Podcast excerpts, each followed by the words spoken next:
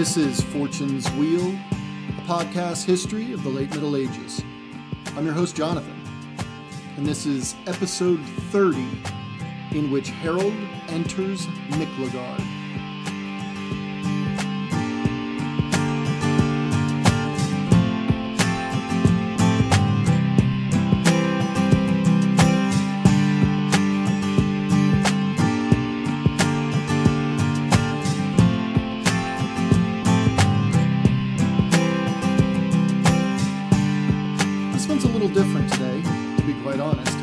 I loved the material and thought, you know, with the role that this all played in not only the life of our protagonist, but also the entire course of the Middle Ages, I felt it necessary to spend time taking it all in. See, Harold has just left Kiev, and his generous benefactor, Yaroslav the Wise, Grand Prince of the Kievan Rus, and he's embarked on an incredibly long and dangerous journey south to the fabled city of Miklagard. So, let's take a look at his route in greater detail than we've done in the past, culminating in the courtyard of Byzantine power itself, Constantinople.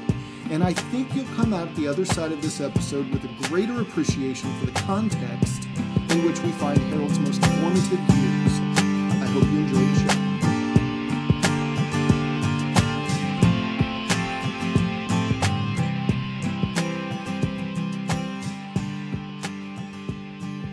I go creeping from forest to forest with little honor.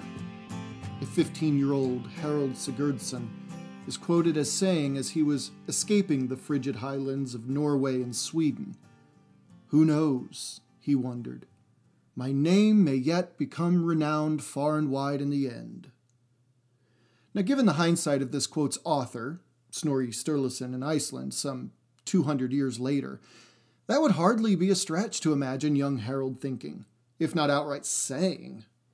We today share a similar hindsight, though thanks to Snorri's timeless writings, we have something, legend or not, to go on when understanding the near mythical life of one Harold Hardrada. If anything, we have a glimpse into the already legend status that the gargantuan story Harold had inhabited in the 13th century Scandinavian mind. Think about it. 200 years later, and Snorri Sturluson immortalizes the guy. It should not be overlooked that Snorri was working with stories passed down throughout Scandinavia and abroad of the man called Hardrada.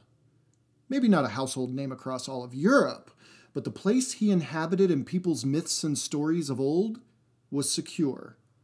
And across the breadth of the North Sea, there's no doubt that the name Harold Hardrada was just that a household name.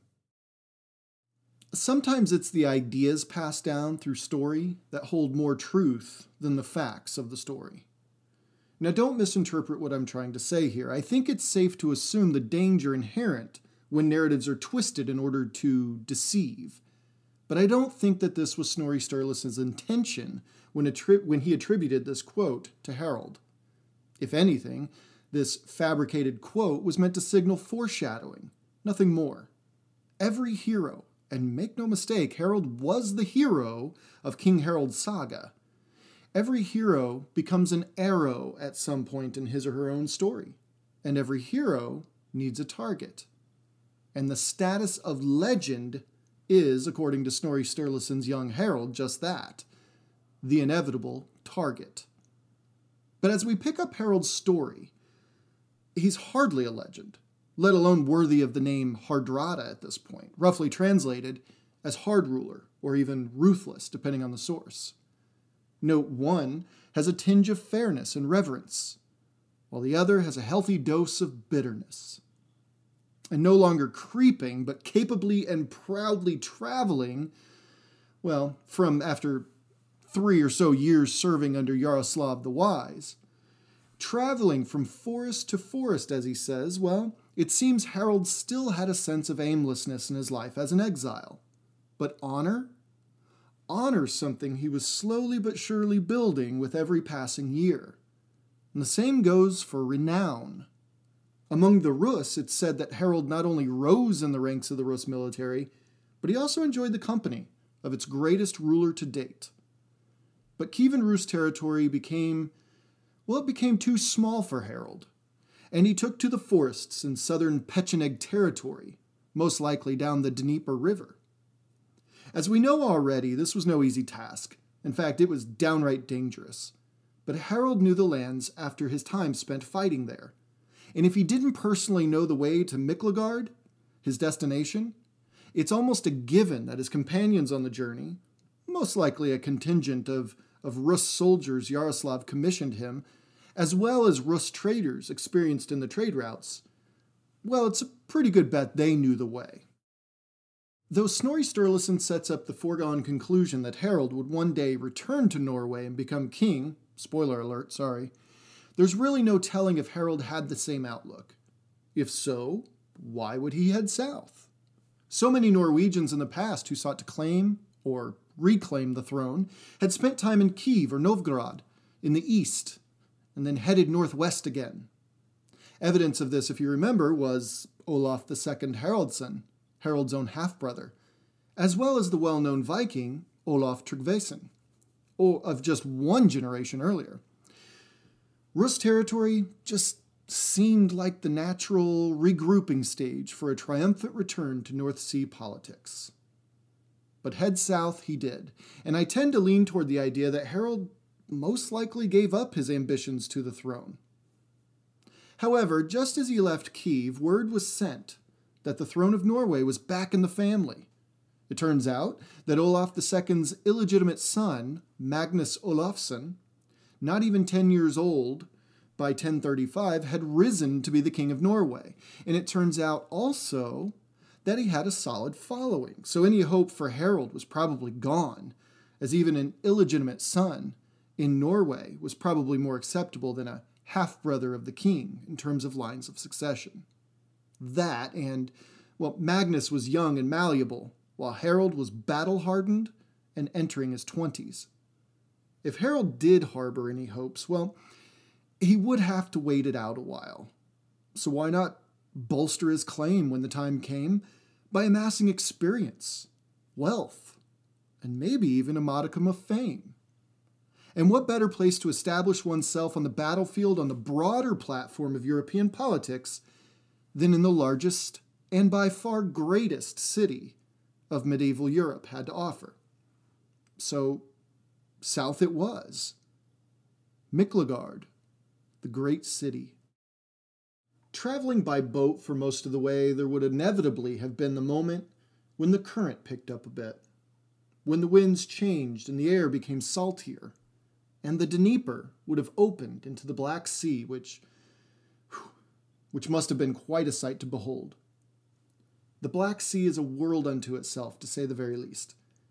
As early as the 900s BCE, Greek towns and ports and villages began popping up all around the coasts of this vast inland ocean, making it only second to the Mediterranean with regards to ancient maritime commercial and military traffic.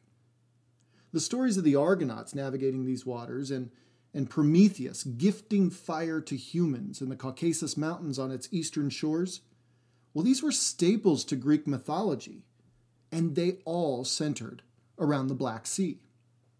Many of the region's largest and most navigated rivers emptied into it, like the Dnieper, the Don, the Danube, and the Dniester rivers, to name just a few of the many. A prominent peninsula jutting incredibly far into its center is still contested today. It's called Crimea, claimed by both Ukraine and Russia, and to its east lies the much smaller but still formidable Sea of Azov. The Black Sea holds a fascinating history and probably more secrets than we can imagine, with discoveries of sunken cities currently being found just off its coasts and I was amazed to learn the sheer quantity of stories that emerged from the Black Sea region. And that's entirely apart from the Hellenic stories of the Argonauts that I already knew.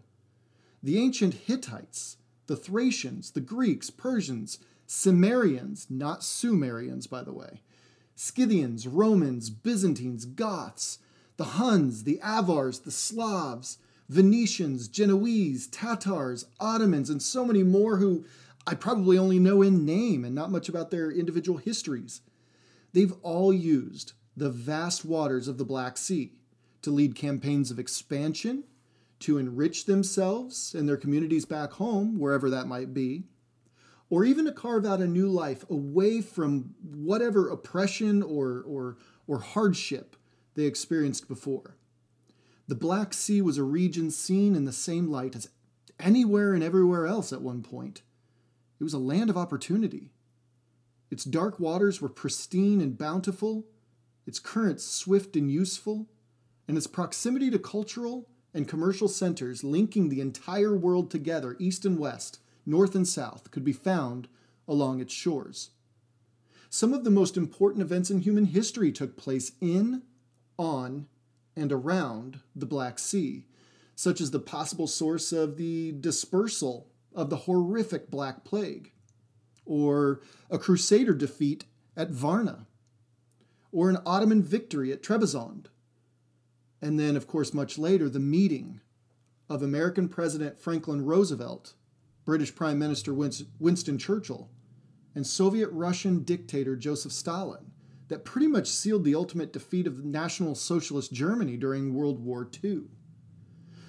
Of course, there's no way for young Harold Sigurdsson to have known any of this, but he was no doubt aware of this vast sea's importance to Rus prosperity, as, if anything, a part of the route to Miklagard, the center of wealth, dominance, and culture in his time. It's unclear whether he sailed out of sight of shore on those Viking shallow bottomed boats that were in every way perfect for river travel. But let's assume he stayed close to shore.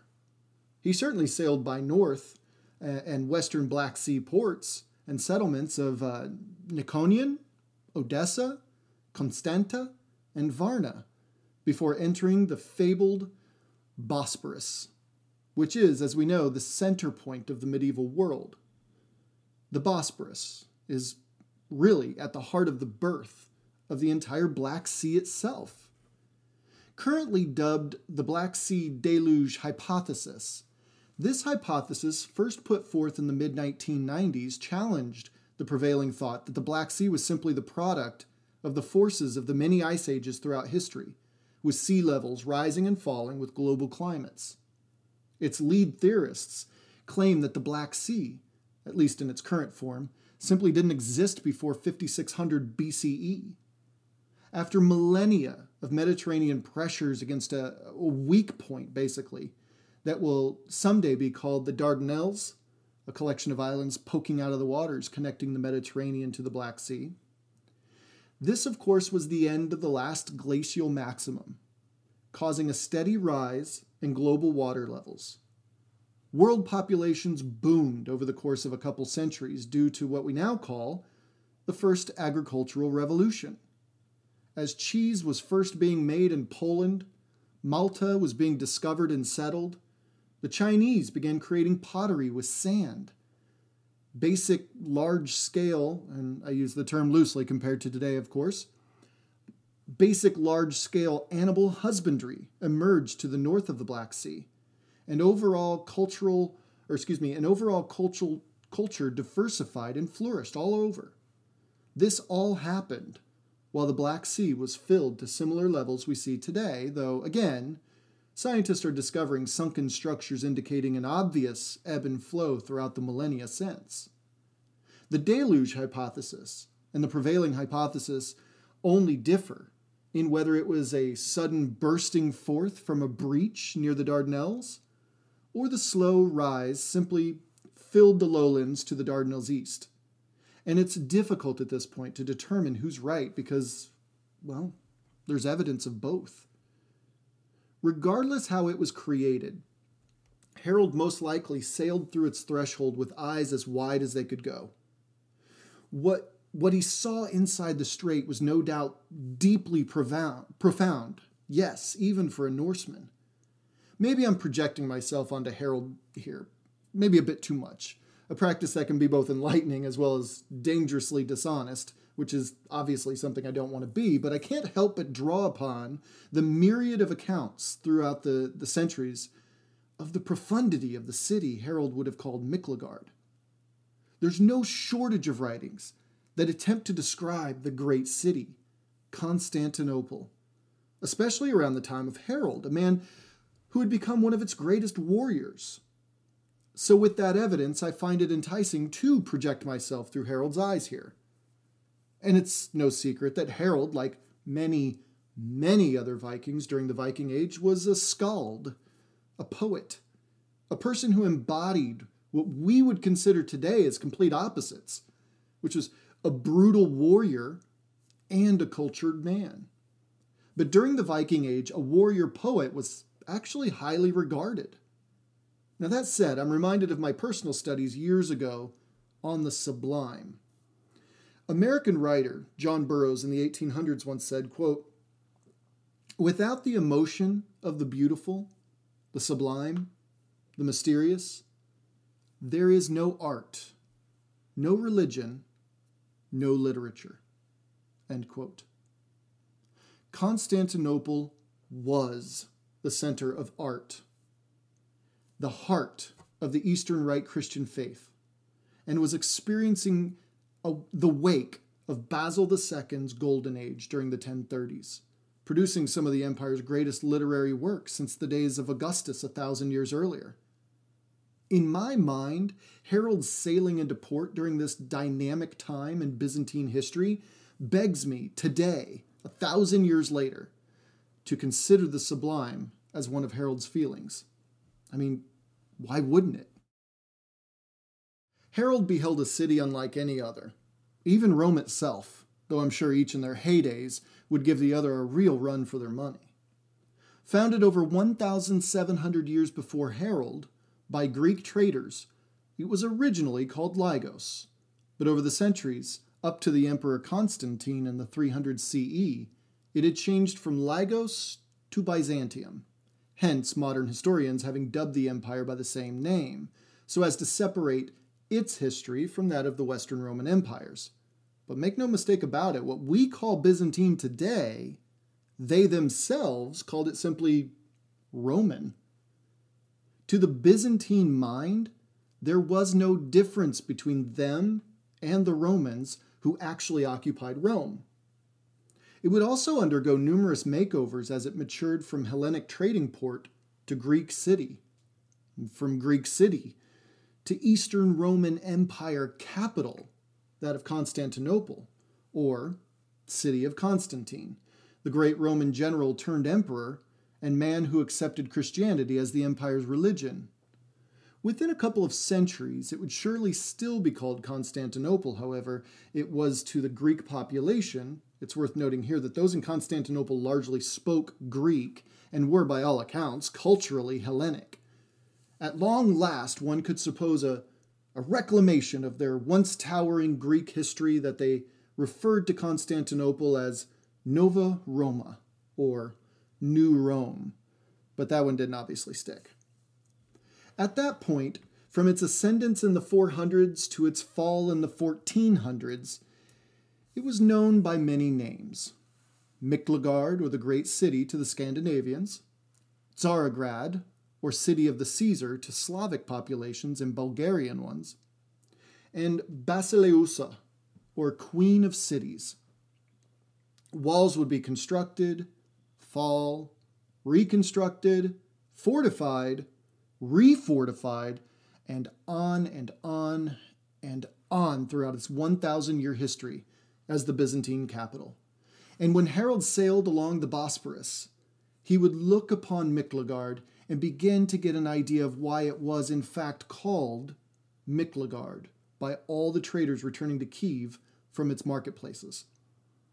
As Harold sailed through excuse me, sailed south through the Bosporus, each shore could be seen in most spots as he was right in the middle.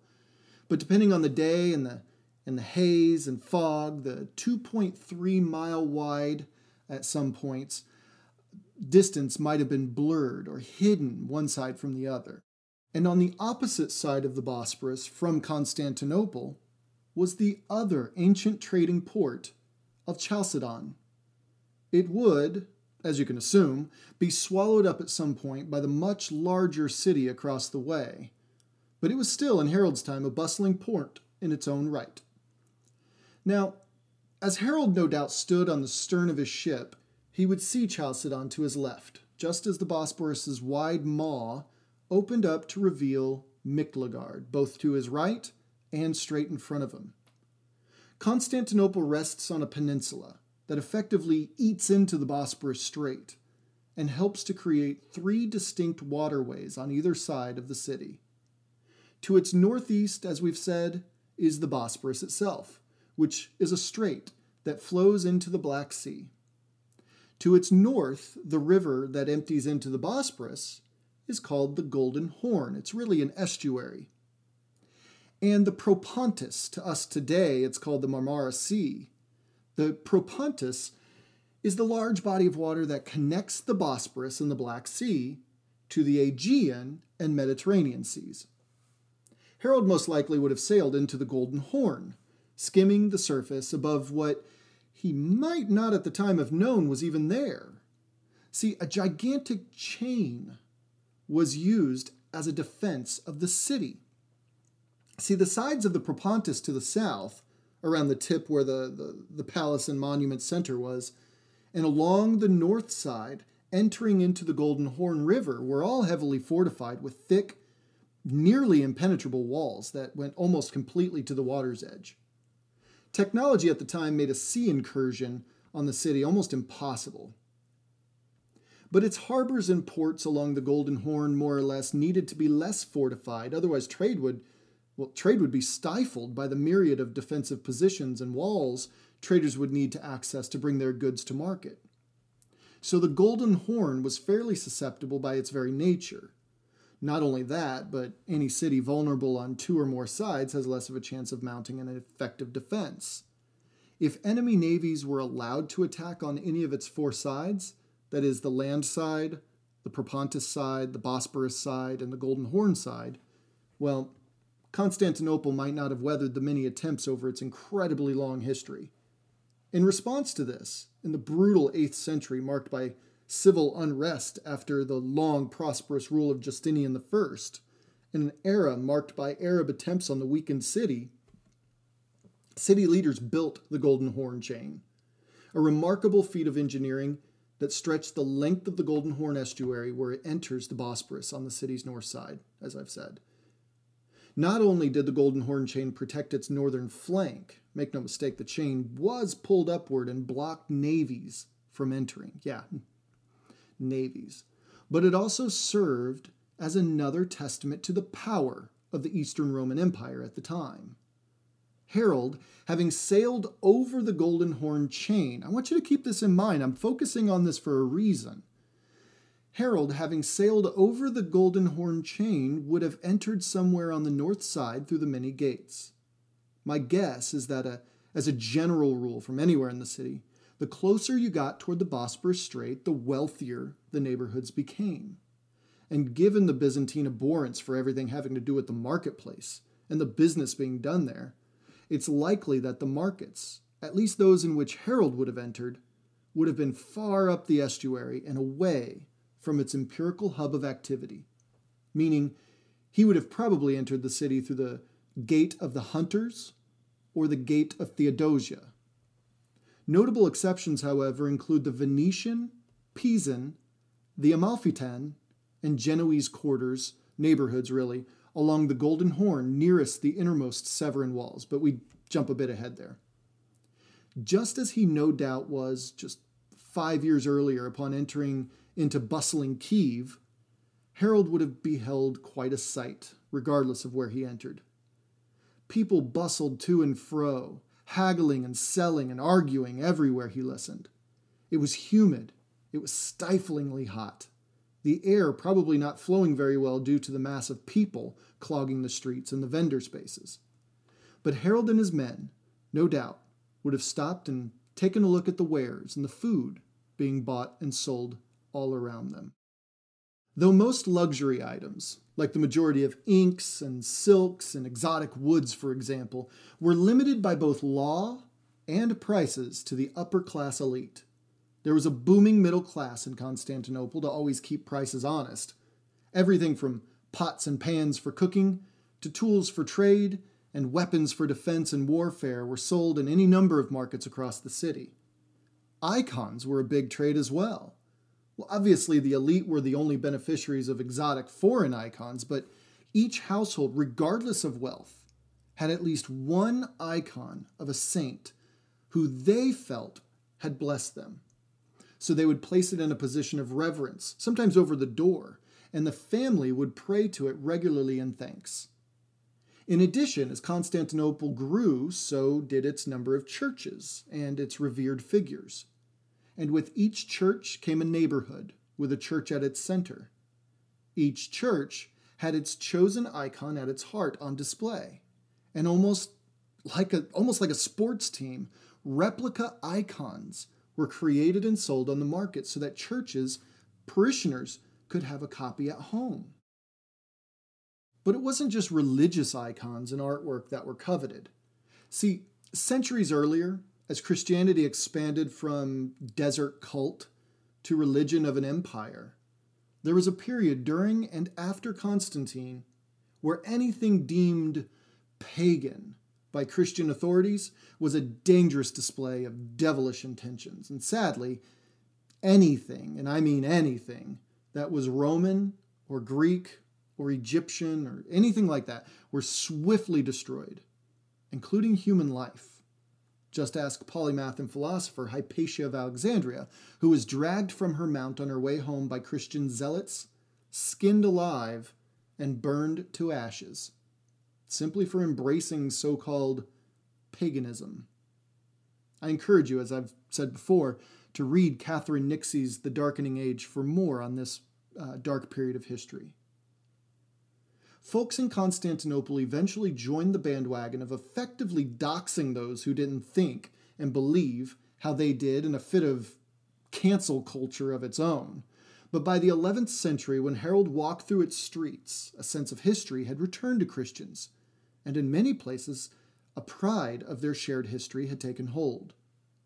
Ancient statues and idols and engravings and mosaics I mean, you name it, it was being traded for top dollar.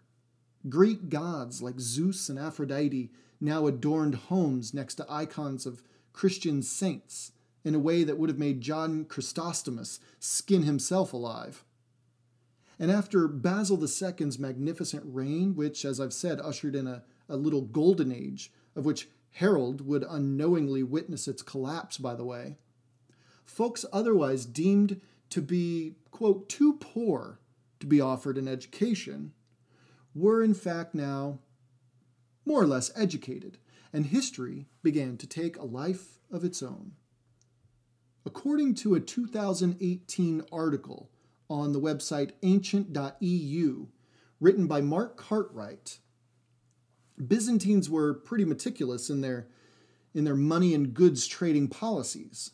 For instance, Cartwright writes, Quote, Heavy goods were scrupulously weighed using steel yards and weights in the form of a bust of either the emperor or the goddess Minerva slash Athena. He continues, quote, Smaller goods, such as spices, were measured out using a balance with weights made of copper alloy or glass. And to minimize cheating, weights were inscribed with their representative weight or equivalent value in gold coinage and regularly checked. End quote. Eastern Romans. Listen, can I just call them Byzantines at this point for clarity? So, Byzantines were also dabbling in the guild economy, which will become a major player on the European economic landscape in the coming centuries. In earlier Roman history, the state itself, Cartwright tells us, stayed out of the trades for the most part. But in Constantinople, the state played a larger and larger role in trade and the way and the quantities in which cities received their imports. Cartwright explains, quote, Trade operated through a variety of hereditary guilds with merchants who transported the goods, naviculari, being subsidized by the state and subject to significantly reduced duties and tolls. Duty on imported goods was collected by state appointed officials known as komerciarioi, who collected duties on all commercial transactions and who issued an official lead or excuse me lead seal once goods had been through the system. To limit the possibilities for corruption, the kommerciarioi were given one year posts and then moved elsewhere. End quote. Sounds like a good idea to me. Cartwright admits to the level of smuggling occur, occurring during this time, so customs houses were also set up all over the place, which basically states that if you want to do any trade within the empire whatsoever, you have to register everything you're carrying first. And I found this bit in the article especially interesting. Quote, the state also ensured that no goods useful to an enemy were permitted to be exported. Gold, salt, timber for ships, iron for weapons, and Greek fire, the secret Byzantine weapon of highly flammable liquid. Neither was prestigious silk dyed with Tyrian purple permitted for sale abroad. Tyrian purple was a special purple dye that was harvested from the murex shellfish first produced in Tyre, an ancient Phoenician port just north of Jerusalem. Why couldn't you export a purple dye, you ask? Well, this purple dye was also the dye used in all regal clothing. No one except the emperor could wear this color throughout Roman imperial history. And it was no different in Constantinople, as again, they regarded themselves as nothing more than Romans themselves. Side note, we've mentioned Zoe Porphyrogenita on the podcast already. Well, her name translates to Zoe the Purple Born, as she was the daughter of the emperor. So there's that connection with the dye used. In every direction Harold turned his head, he would have seen people of every shade, speaking any number of foreign languages, some sounding quite like his own, some more guttural, while others that seemed to roll like lyrics in a poem. I'm looking at you, Arabic.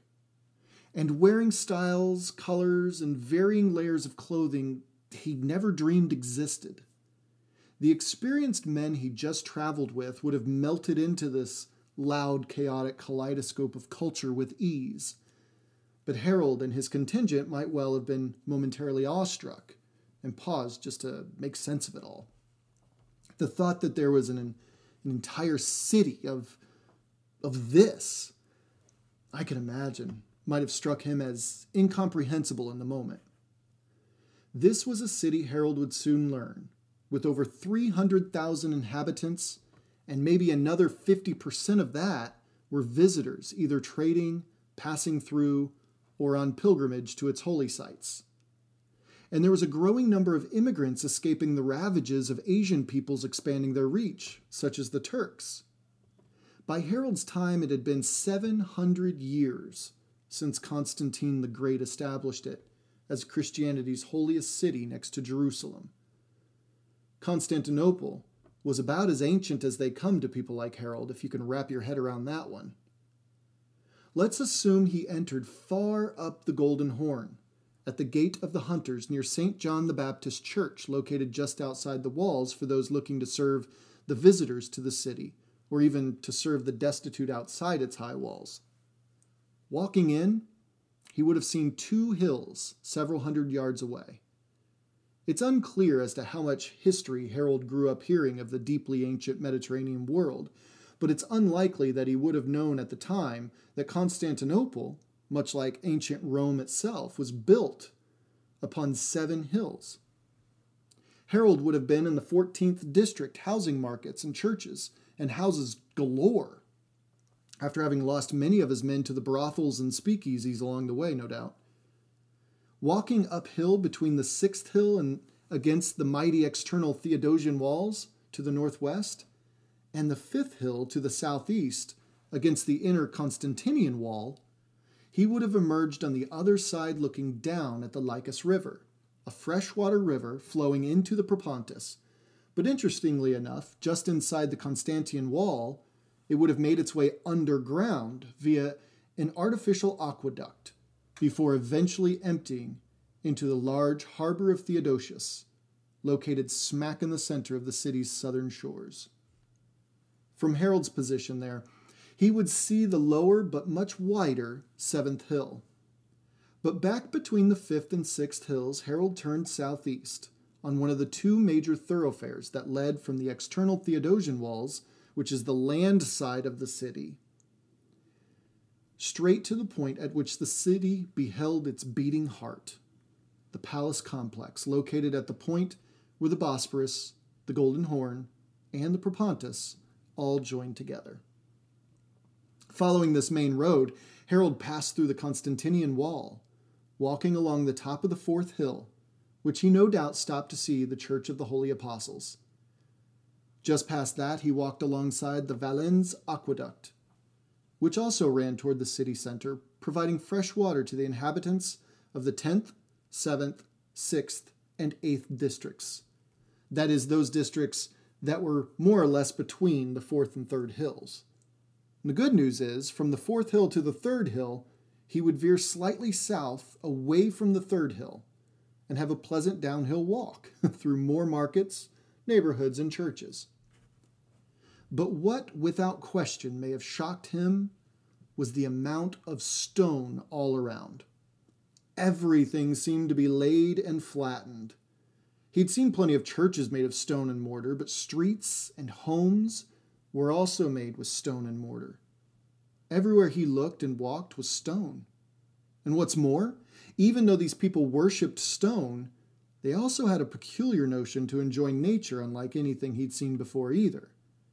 These strange Byzantine people, under the sweltering sun and oppressively humid and salty, salty air, which was only amplified by the stone everywhere, by the way, well, these people still found it fitting to infuse this concrete jungle with some grassy, tree lined promenades and parks. Different colored flowers and fruits were everywhere Harold looked in some places. You know, he might have got caught staring off and not watching where he was going, nearly knocking buckets of water out of someone's hand, too, buckets of water someone was carrying down the street. Water wasn't always readily available for those in the lower and middle classes, so there was a trade of people who brought household buckets of water constantly each day, having pumped it from a nearby cistern. And the way in which these people lived was peculiar, was peculiar too. It's likely Harold had never seen buildings built so high before. Romans built up, just like we do today, but Byzantines upped the Roman apartment game considerably. Two, three, four, even five stories high, I've read. Many of these buildings reached. Unfortunately, stairs were the only way up and down, though. And Harold no doubt noticed pretty quickly the smell on the ground level was just everywhere you went was just horrendous, as public sanitation wasn't exactly a, a Byzantine strong suit. So, as you can imagine, those with more money could afford the higher apartment, up above not only the noisy, dark streets, but also the putrid smell, leaving, of course, the lower classes to live in the squalor below. However, the well to do had their own problems. See, these housing complexes were mostly built in a courtyard model, like those of ancient Rome. And in these courtyards, families would not only break bread together, but also bake bread together using communal fire pits and ovens. Well, sometimes humans are their own worst enemies, and fires broke out. And though the streets and monuments and walls and aqueducts and plazas and forums were all made of concrete, the vast majority of these housing complexes were still made of wood, and when a fire erupted, there was a far higher chance that those at the top simply didn't survive. And even understanding this, it's easy to find yourself daydreaming of ancient Constantinople, a place of beauty, uh, a place we should all learn about, just a, an almost paradise. But it most definitely, be sure, had its share of squalor, crime, and poverty. Unfortunately, exactly like cities even today have. For a Norseman like Harold, though, that certainly wouldn't have shaken him too much, and he no doubt witnessed those areas too on his walks through the city. In fact, it's possible that he was forced to find his way there for his first several nights, as they were by far the cheapest places to find lodging until he could get a grip on his situation he would eventually make his way further d- toward the city center and come upon the Forum of Theodosius, which lay at the base of the third hill in the 8th district. Just up ahead was the Forum of Constantine that served as the point of confluence of several geopolitical boundaries within the city. The 6th, 5th, 8th, and 3rd districts all met at this forum, as well as the forum lying at the entrance through the inner Severan wall, the first wall to be built in the city, at least on the land side. As he passed through this gate, he found himself at the heart of it all the palace complex.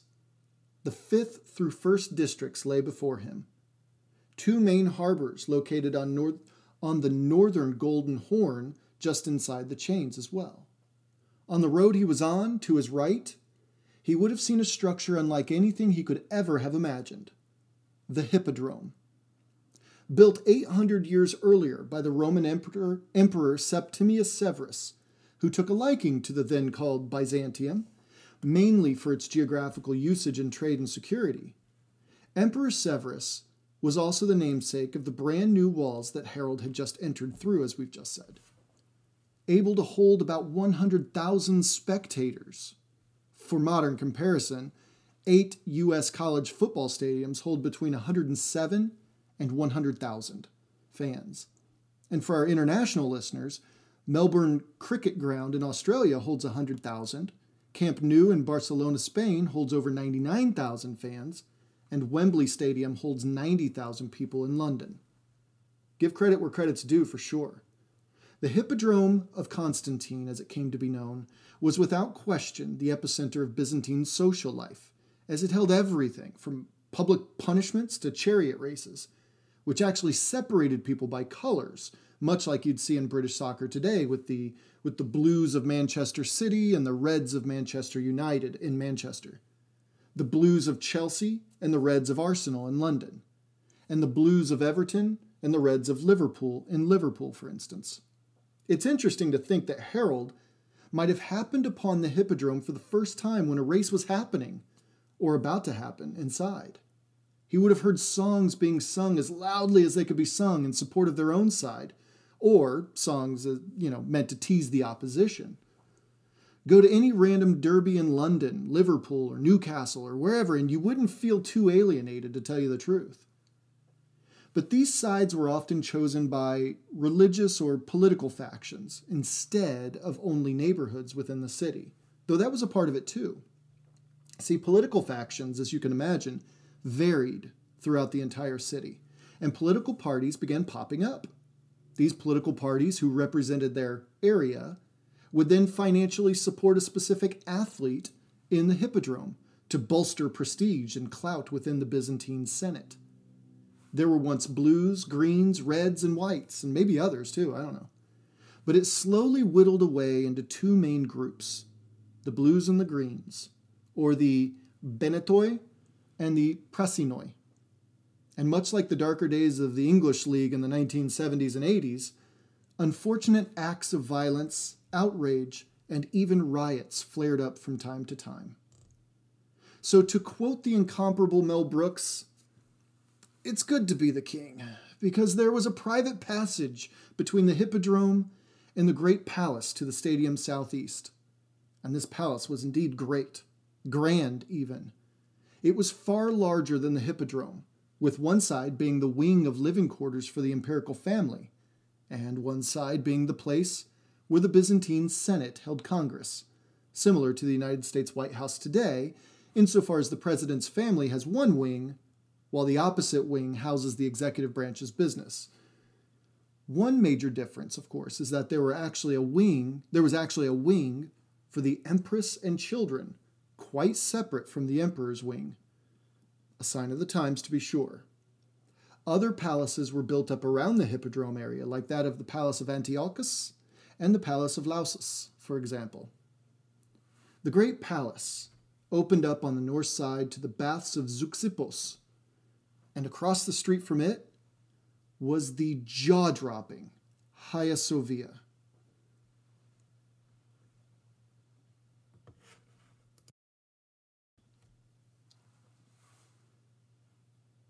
And in front of the Hagia Sophia was the breathtaking column of Justinian towering in front of it.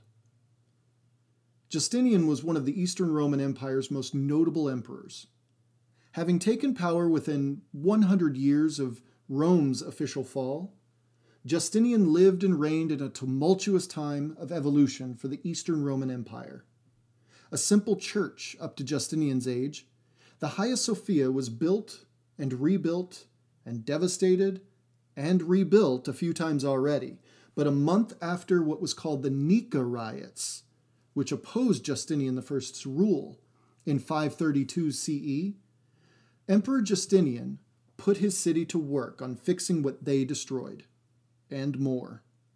To quote Lars Brownworth in his book Lost to the West, quote, This had to be something different, something fitting for the new golden age that was dawning. Expense, he informed his two chief architects, wasn't an issue, but speed was. Justinian would oversee the construction of the largest unsupported dome in the world. Quote, it took only five years, ten months, and four days from the laying of the first stone to the completion of the building. Brownworth writes. He continues later, quote, marveling at the stunning panorama, Justinian stood silently, drinking it in. After a long moment, those closest heard him whisper, Solomon, I have surpassed you. Almost 110 feet high, and a floor space beneath its dome of about 174,000 square feet, or almost 16,200 square meters. The Hagia Sophia still stands proudly above the landscape of Istanbul, Turkey, the city's latest evolution and after serving as a Muslim mosque under Ottoman Turk control, it was made a museum in 1935, though just last year, in 2020, President Recep Erdogan of Turkey reverted it back to a mosque. None of that last part would have meant a rip to young Harold, but it would serve to stand as a moment, at least in my imagination, though. I mean, come on, it can't be that much of a stretch. But it would it would serve to stand as a moment in which Harold finally felt as if he'd seen the larger world at last. I mean, what's grander than the Hagia Sophia? But eventually, he would find work. Eventually, given his experience and temperament, Harold would find his way to the seedier side of city life. He'd ask around for folks who needed muscle. And this would eventually lead into a meeting with a man, whoever that was, who would recruit him to join the fabled Varangian Guard, the elite special forces tasked with protecting the emperor with their lives if needed. The emperor, Harold, would be tasked with guarding, who, would be will- who he would willingly lay down his life for at a moment's notice, was Michael IV Paphlagonian, but My- Michael IV would not be the emperor Harold would leave serving. Scratch that. Harold wouldn't just leave, he would escape. Barely. But that's a story for next time, I suppose.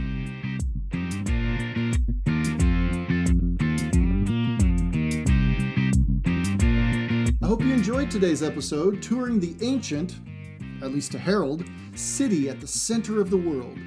Please keep sharing this podcast with those you know and on your social media accounts. Don't forget to tag us too if you share us on Twitter at Wheel Podcast, or drop a quick line about the latest episode on Facebook, Fortune's Wheel Podcast. We've also expanded to Good Pods app, so I encourage you to head over there and stay in touch. Also, you can email the show at fortuneswheelpodcast at gmail.com and please consider supporting the show on Patreon. Harold might have found himself in over his head as he arrived in Miklagard.